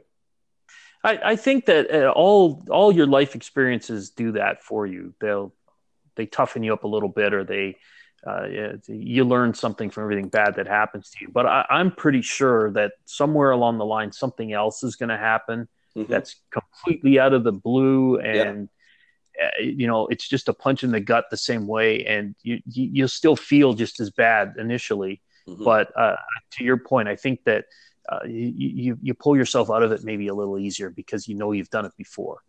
You know, it's like what Nietzsche said, right? What doesn't destroy you makes you stronger.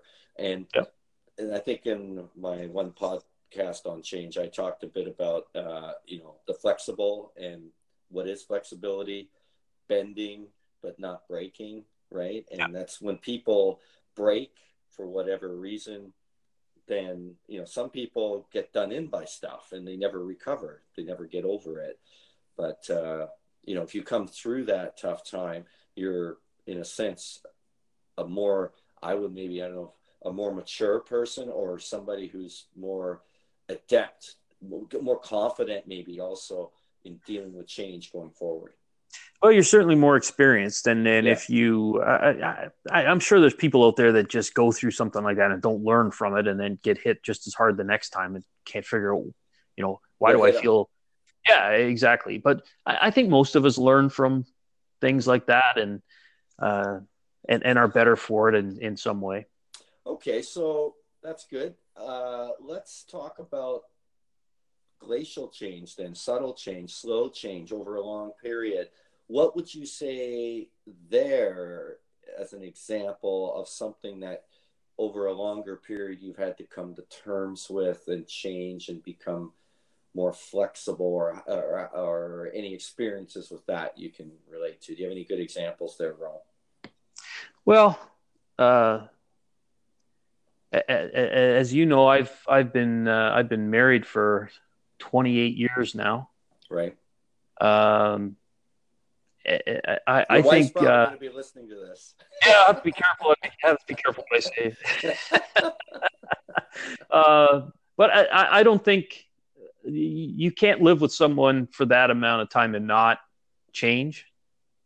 Uh, yeah, because uh, you know we we we affect changes on each other. We we change the people that we're around, and uh, and we are changed by the people that we are around. So I, I think if you look at at, at myself uh, at at the age of 25 or at the age of 24, um, I- I'm probably fundamentally changed in terms of my even even in terms of my morals because I know I've learned things from from my wife and Mhm. uh, I've learned things about myself and Mhm. and uh, you know so there but because of the nature of that change I, I can't point to one specific thing right off the top of my head it's but but somebody else probably could over a over a longer time. It's it's maybe tougher to to notice that because it, it doesn't stand out like a, a sudden change like with what happened to you out in BC. exactly and and and as the change is happening and you're seeing it every day uh, you're you're not noticing the change Right. and, and it's kind of like the you know the analogy of the the frog in the boiling water Right? the, the frog will stay in there as the water starts to boil and the, the, the frog won't get out and and part of it is you know you get used to what you deal with Mhm. and maybe you don't see that you're changing or you don't see that your environment around you is changing and uh, we, i think we're we're less able to see change in ourselves than other people uh, would see Yeah, yeah, I, I tend to uh, to agree that you have to be. I think there's a degree of self awareness that's required to sit back and and think about over the long term how you've changed as a person because clearly if you're not the same person you are i mean if you're the same person at 45 that you are at 25 there's something wrong. Oh exactly. Yeah. Right? And yeah, every experience that you go through, good, bad, or otherwise, is leaving some kind of change, or you know, leaving some kind of mark, or uh, giving you a different level of experience. So it, yeah, it's it that's changing you for sure. and I guess it's coming to terms with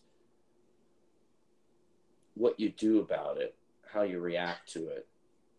Yeah, I think sometimes you sometimes you don't do anything about it. Uh-huh. Uh, some some change happens that it, it just happens. Uh, some of us lose our hair. not to not to you know mention anyone in particular, but uh, I, I I can say that uh, you know over the course of my life I have lost and gained hundreds of pounds, uh, which which uh, Well, that there, there, that there's an interesting. That's an interesting topic right there because many, many people, many of us deal with, pro, you know, challenge of weight, weight weight gain, weight loss, Yep. dieting, and that's a subtle change. It doesn't come overnight, right? It, That's it right. takes- uh, uh, my my point was that I don't, don't mean to interrupt your point, but um, uh, when when you're doing that, most of the time when you're when you're gaining or losing weight, you don't see it yourself day to day. Even though you you may look in the mirror and you don't see that change, uh, and but then but somebody that hasn't seen you for three or four months and, and they notice, oh my God, you've you've lost all kinds of weight. Um, you know, ho- hopefully they're polite enough not to say that when it goes the other way and you've gained a bunch of weight. oh my God, you're fat. you just got fat shamed.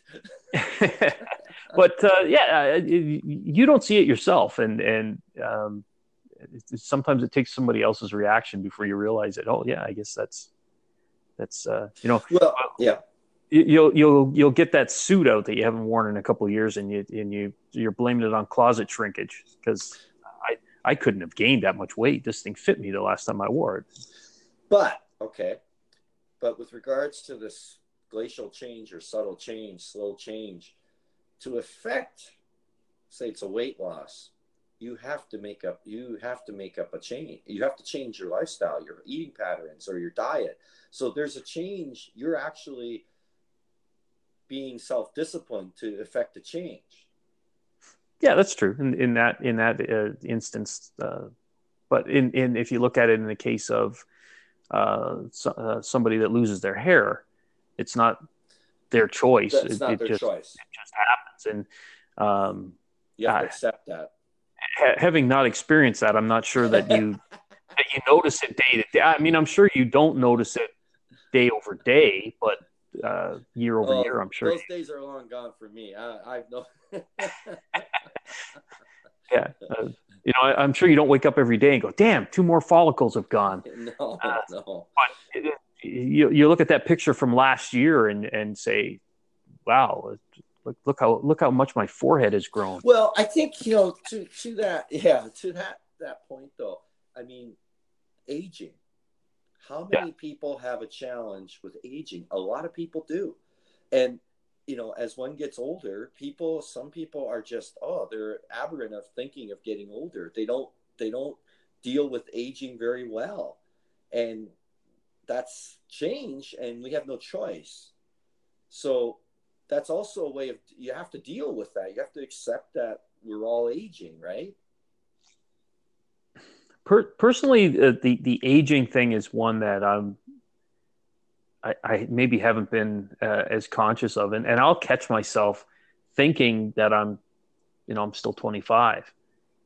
Uh, but then something something will hit you. You know, you you look at a list of the top songs of Right? the summer and go, I don't know any of those songs. yeah. That's and that's when you sort of you realize, oh, you know what, I'm not 25 anymore. I'm I'm not uh, uh, I'm not in the middle of this stuff anymore, and and, and it kind of hits you. I, I, I tend not to be um, that that age conscious. I. I, I think I, uh, I I had a sort of a dose of reality in that department last summer when I was uh, when when I spent all that time in the hospital. I think the the aging um, sort of came to, to the forefront there in, in that experience. But So, so what happened? What happened there? If you can elaborate. Well, I had a, uh, a, a back issue uh, two years ago now, I guess. Um, I, I, I threw out my back and it didn't get any better, and I just you throw it Uh, out? How'd you throw it out? I was golfing. And, and I'd like to say that I was winding up and, and uh, hitting a 400 yard drive Not at not at Uh, Cannon Beach, I hope. not at Cannon Beach. No, this was at uh, this was in Quebec at, at Mount Tremblant. Okay. and uh, yeah, I, I was putting. I, I, it wasn't even a, a big shot. It was I was lined up for a putt, and my Uh-huh. back I could I could feel something in my back, and it was just excruciating pain. Uh-huh. And uh, you know, we've all had a little bit of back pain once in a while before, but this was something else, and It was like uh, what? Like a knife going through your back, or uh, at least that bad, yeah. And and and wow. what, and what happened was I, I got this instant pain that went all the way down my left leg, and it, it was uh, I, I just thought uh, okay, I've pulled something. I need to stretch. I, I, we didn't even stop the golf round. I mean, I couldn't swing anymore, but I, I rode around in the cart and we'd pull up at a hole and the rest of the guys get out to hit a ball and I just get out and lay on the ground and try to stretch. I figured that this, this will be better by morning. Um, but it, it got progressively worse and I, uh, I started getting uh, numbness that started in my in my toes again on the left leg, and it and it started working its way upward. And I, I had just constant pain in my in my back and in my leg, and it just it. I went to chiropractors and I did uh, massage therapy and all that stuff, and uh, nothing made it any better. And uh, eventually, I I got to see a surgeon in, right. Uh, in Toronto, and uh, after he did a, a bunch of tests and exams and ultrasounds and MRIs and all that stuff. And uh, he he told me that if I didn't get surgery right away, that I would be in a wheelchair. Right. And uh, what had happened was my my spinal cord.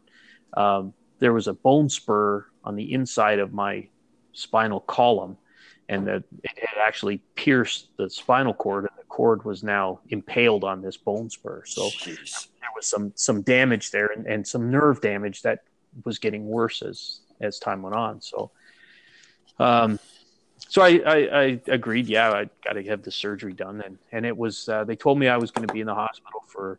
Uh, the, the, the operation would take four hours, and I would be in the hospital for four or five days, and then I would have um, recovery, uh, rehab, and some exercise, and I'd be back to work in a uh, month or so. Right. So uh, went in, had the surgery done. It was a success. It, it, it ended up taking eight hours to do the surgery rather than four. Uh, but that was fine. I, I it, when I woke up from that surgery right away, the pain was gone, which was hmm. which was great because it was the first time in over a year. Uh, hi there, Rob. I think we lost the connection, but uh, you're back there. We're talking about the surgery, so we can just pick it up from there again. All right. Uh, not not sure uh, where I left off there. Uh, you're just talking about the eight hour surgery, and when you came out of it, the pain was gone. Oh, okay. So, um, yeah. So, uh, for the first time in in well over a year, there, there was no pain. Everything felt pretty good. Uh, uh, they they offered me all kinds of good drugs, but I didn't really feel the need to take any of them, which I thought was really positive. But uh, as time went on, I had had a couple little complications. I ended up staying longer. Uh, actually, I ended up in there for four weeks before I was finally able to leave the hospital. Um, went home and uh, had some more com- complications, and then uh, back for a second surgery, and uh, and then it was just a long ordeal of being in that hospital, and it seemed like it was never going to end. Wow! And uh, that that is uh, that experience actually of of all the experiences I've gone through, that one made me feel like uh, that that I had gotten older. Even okay. over the over the course of that experience, I aged. Right. Hmm. And and people have told me that actually. Well, my wife, but she's she's too honest most of the time anyway. But uh, when I when I came home from that, she said, "You know, this this has really aged you." And, and I went, "In what way? Yeah, in what way?" Thanks a lot. um, the, the first thing she noticed was was uh, was actually a physical change. She said she said I was I looked older. Um and and but I think beyond that, I I, I think it it maybe changed my attitude. I think I I came away from that maybe more beaten down than uh, than I expected. Uh, you know, just feeling like yeah, wow, this is really difficult, and uh, maybe I'm not going to come back from this the same way. You know, and um, so that was it, it was difficult and and and there you know it, it, that was one of those changes that it wasn't sudden it it, right. it was it, was ongoing it was it was chinese water torture you know it was right. just a little more every day and mm-hmm. uh, you know it it it, it makes uh, it, it does that that leaves a mark as well hmm. what do you think the uh you know, coming out of that, coming through that now, and uh, what do you think the biggest lesson there was? Uh, that's a perseverance lesson. I think mm-hmm. that that's that's one of the ones where, uh, rather than um, you know deal with the blow and learn from it. This this is one where this is something that you have to learn to deal with day by day. Okay. And, and I, I think uh, I, I think if you start to lose that belief that everything's going to be okay, then it gets it gets to be kind of dark days. Mm-hmm. Uh, and, and there were some times there where you know I was thinking maybe it's not going to get better than this, and and, mm-hmm. and maybe this this is what I'm stuck with, and that that's kind of a hard thing to to deal with, and and that's the type of thing that you uh, you know you deal with by yourself at three o'clock in the morning, and uh, uh, it, it's something that it's a different type of thing that you need to get through. Would you call that having I mean, perseverance, also self discipline of knowing that you can, you're going to get through this. Well, it's good if you if you can maintain that, but that, yeah. that's a tough discipline to maintain, and it's it's pretty easy for the doubts to creep in. How would you say? How would you prevent the doubts from creeping in? What would you try to do to counteract that? I I, I think some people are uh, naturally able to look on the bright side of things, and and I think that's what you have to try to do. You have to try to. Uh, uh, so so you know when, when I when when I would start to get down personally, I would I would think, well, I'm better off than I was six months ago. Okay. Uh, um, and and at, at some point uh, there there was a point there where it, it kind of almost turned angry for a few days. Mm-hmm. Uh, but uh, I I think overall you, you, you have to you have to keep that positive and, and you know to go back to the positive mindset thing. Mm-hmm. um, if you're going to deal with that kind of with that kind of change you you, you have to have some self-belief. Uh, if you lose that i think then uh, that, that's when you get yourself into trouble. And how about specific concrete examples of what helped you to keep a positive mindset? Did you do anything specific while you were in bed, laying there, waiting to get through this ordeal? I'm probably I'm probably not the best at that. Uh, and and that's when I would you know I'd get into things where the where the doubts would start to creep in, and I, am probably not somebody that can give advice on how best deal with that because I probably didn't deal with it as well as some people have. Like I, I'm thinking, did for example, as a concrete exam, uh, concrete ex- uh, action or whatever, uh, did you read? Did you listen to music? Like anything specific that kind of helped you through? I, I probably uh, the, music's always a big thing for me, so um, mm-hmm. I, I, I, had the headphones on most of the time. I think, mm-hmm. um, and but I, I'm I'm kind of a doer person. You know, if I if I have to deal with something, I want to do something about right. it. Right. Um, and, and so one way that that showed up was at, at some point eventually I was uh, allowed to get out of bed and they, they, I bugged them every day, you know, can I get up and walk around? and, for the longest time I couldn't, you know, I had so to you were an irritating patient. I, I probably wasn't the best patient, I'm sure. Uh, I had lots of the people couldn't believe that I would that I had been there that long and I was in as good a spirits as I was, but I, I'm sure I was a bad patient to deal with. Uh, but when it, when I finally was able to, you know, they say, okay, you can get up and walk to the, you know, the other side of the room and come back to the bed again.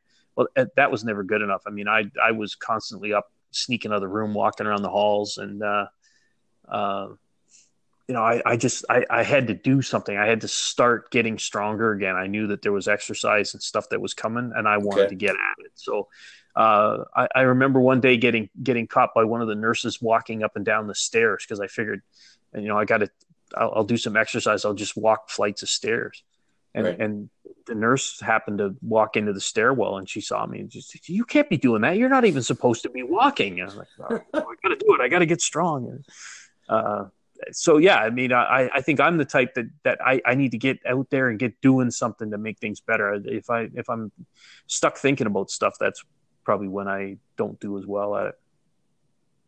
So, what do you think of change, Rob?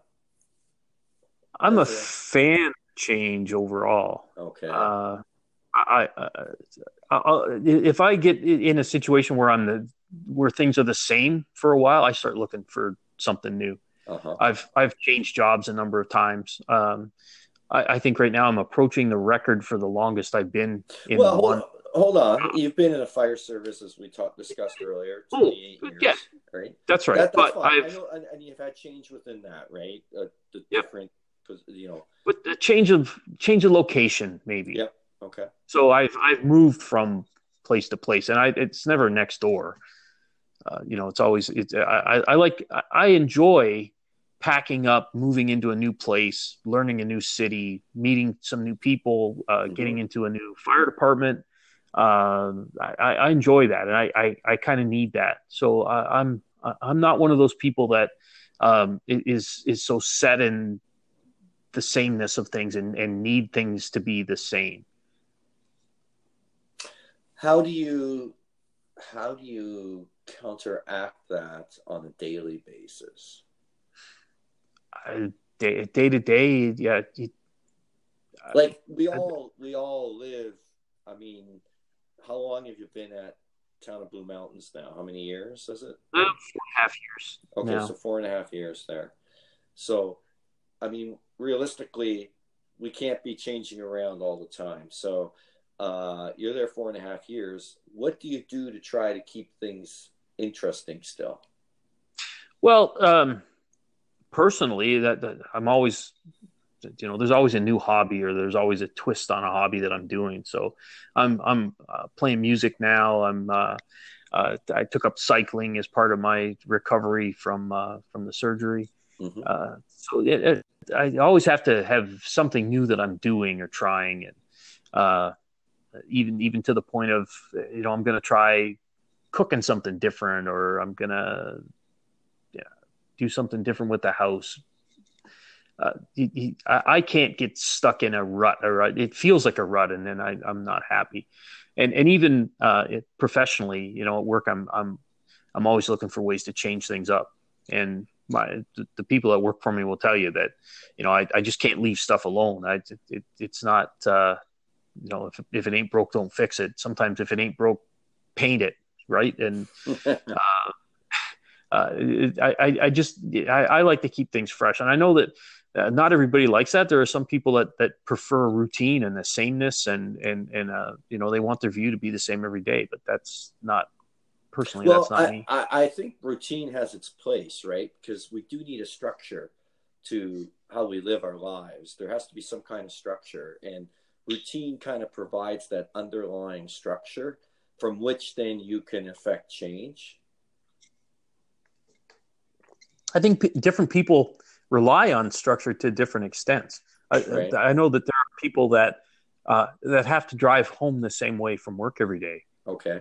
Or uh, you know they have to get up at the same time and eat the same breakfast every day or they or they don't feel right and, and to the point where you know some people are that there are people that uh, that deal with sort of a mental illness where they they absolutely have to have that same routine every day or it just throws them completely off but uh, that that's me I, i'm i'm not somebody that necessarily needs a routine hmm hmm What is it about? You mentioned music. What is it about playing? You play guitar. Is that that's right? Right, guitar.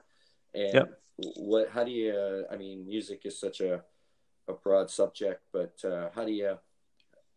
With with a lot of change within music, I guess, and maybe you can. it, it's a it's a that? Well first it's a creative outlet Right. which which is important and and so uh, w- there's always new things to learn and so so you obviously you don't go and play the same songs every No. every time you practice or You Um, venture into that chaos. Uh, that what what you don't know yet, right? that's right you you you push the the boundaries a little bit and Yeah, you, exactly. you you know you want to see yourself improving and uh, sometimes you get bored of playing the same song so you hey learn something else and maybe i'll learn a whole different style of music for example uh, uh, over the last year i've taken up um, slide guitar playing Okay. which um, I, I've always kind of liked the sound of it, but I didn't know how to do it, and uh, uh, so I've taken that up and and, and kind of learned that. So um, that, that that's been interesting and enjoyable, and it keeps things fresh and changes things up even on a small scale. And do you play with interact with other people playing as well, or is it more solo? Uh, no, there's a there's a group of guys that I've been uh, that I've been playing with, and uh, uh, uh, we we get together. We try to get together weekly, and um, you, you, know, we always talk about we're gonna we're gonna play some shows and do some gigs, but uh, so far it's been mostly just uh, uh, jamming in the basement, uh, which is a good time on its in, in its own right as well.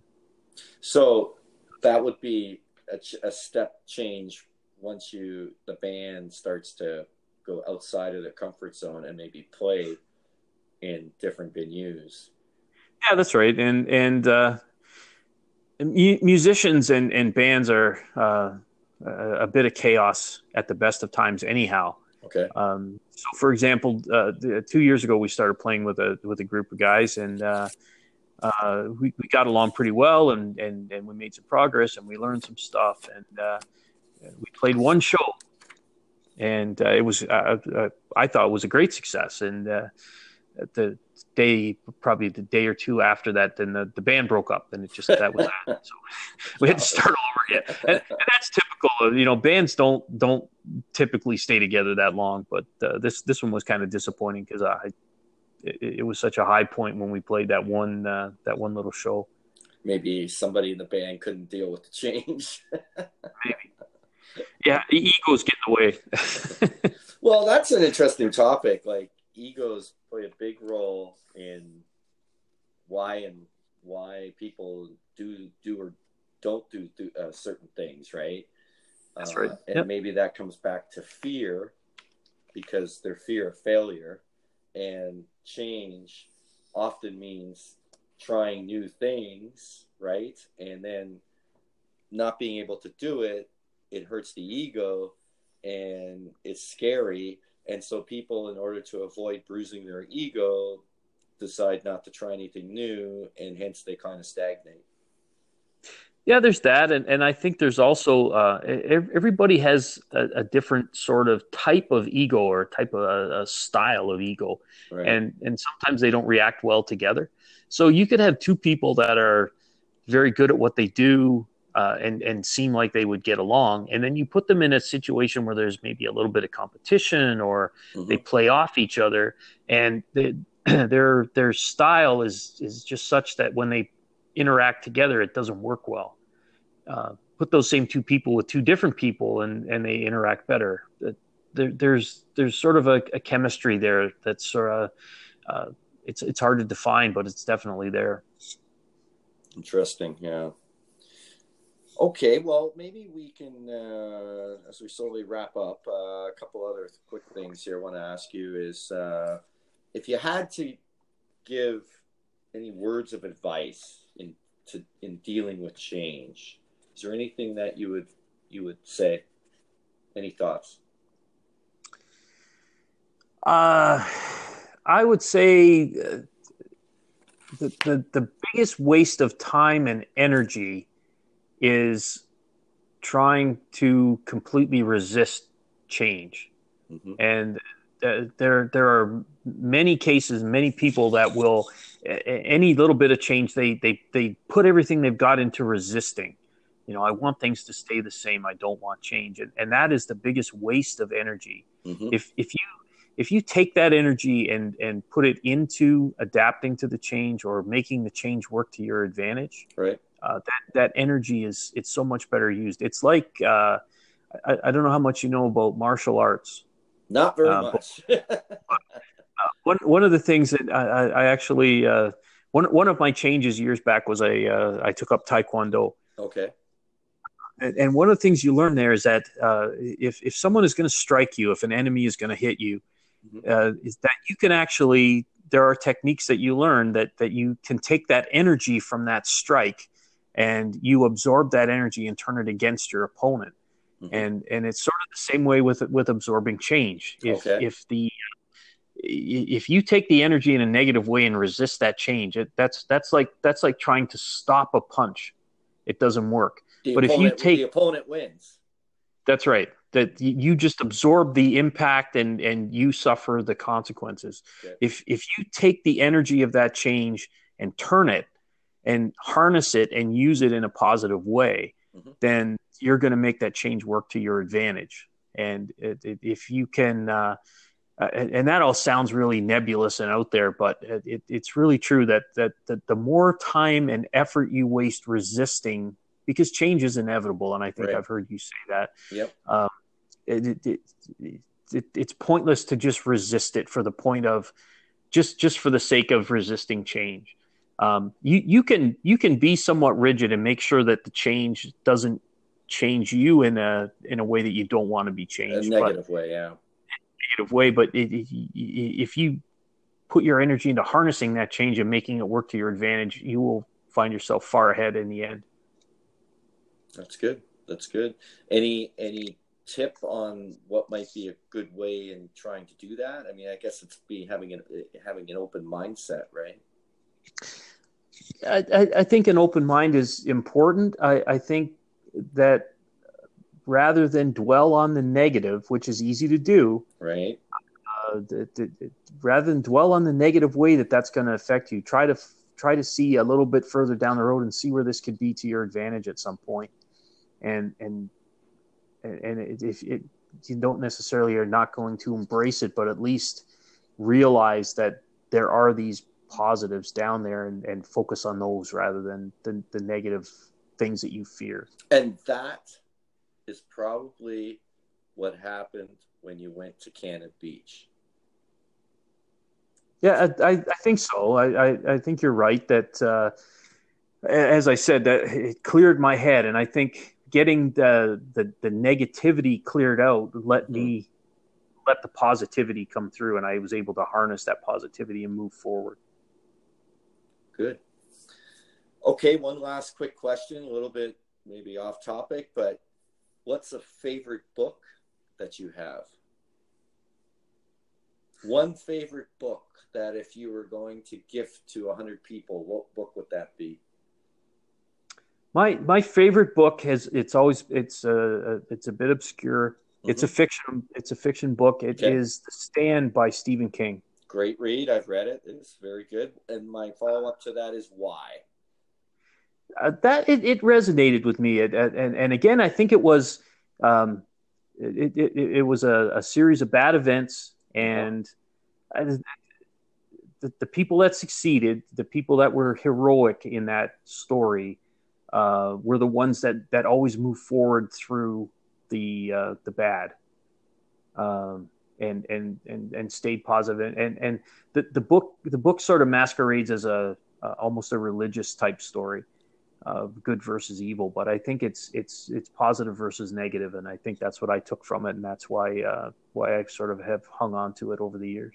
When I think of that book, I never, I can never get that scene out of that book where they're getting through the tunnel from, I think it's Manhattan, Yeah. to the to the mainland, and when they're going through that tunnel, that's like the creepiest.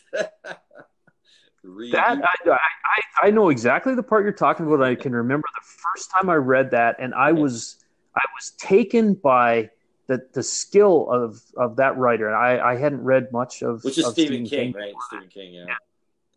I hadn't read much of his work before, but that the way that he could take those words and make you actually feel the fear Yeah. that those people felt in that tunnel, that that, that was that was amazing to me. I, I uh, beyond the story and anything, just the technical ability also is something that that stuck with me about that book. It's like And- and so- yeah, yeah. So much of his writing, right? and yeah, and and just I remember reading that too, and uh, that that scene, and I just it almost gives you the shivers up the spine. If you to the audience out there, if you haven't read it, pick up a copy of The Stand, or or maybe Rob will send you one. well, hey, I, I have Yeah. I have actually gifted that book, and I'm trying to remember. Did I not give that to you? uh, no, I think you gave me another one. Uh, I think I bought that one after you had gifted me another one, and I'm trying to. Remember. I think I gave you Insomnia, that's the one. That and you- and I also gave you a book called Insomnia, but it, Yeah. that's a different story. Yeah.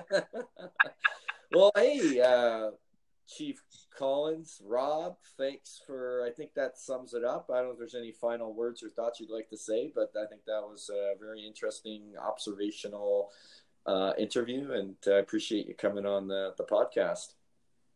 Well, I hope uh, any anybody that happens to be listening, I hope they uh, found it uh, in, as interesting as I did. It was a good conversation, as as uh, as I expected, and uh, again, best of luck with this podcast endeavor of yours, and I'm sure it'll do well. Yeah, thank you. And just as a note to that, uh, to the audience out there, there are comments. Uh, I think you're able to. Uh, we're open to any questions or comments you have.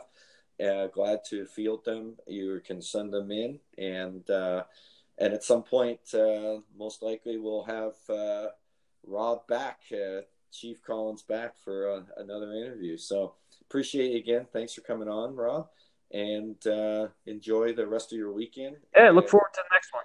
And uh, maybe I'll just sum up quickly here to everybody out there. Uh, you can get the book, The CAT Principle Change Action Trust, on Amazon worldwide as well as on Barnes and Noble. Uh, change Action Trust, all about those themes. Today we tackled change. The last two episodes were on that. Great interview with Rob, you just heard. And uh, the next episodes we'll be talking about uh, action, so we'll be getting into that phase of it. And uh, in the meantime, I uh, wish you all a great long weekend, a happy Easter. And Rob, thank you again, and we'll be talking soon. All right. Thanks. Okay. Have a good night. Bye now.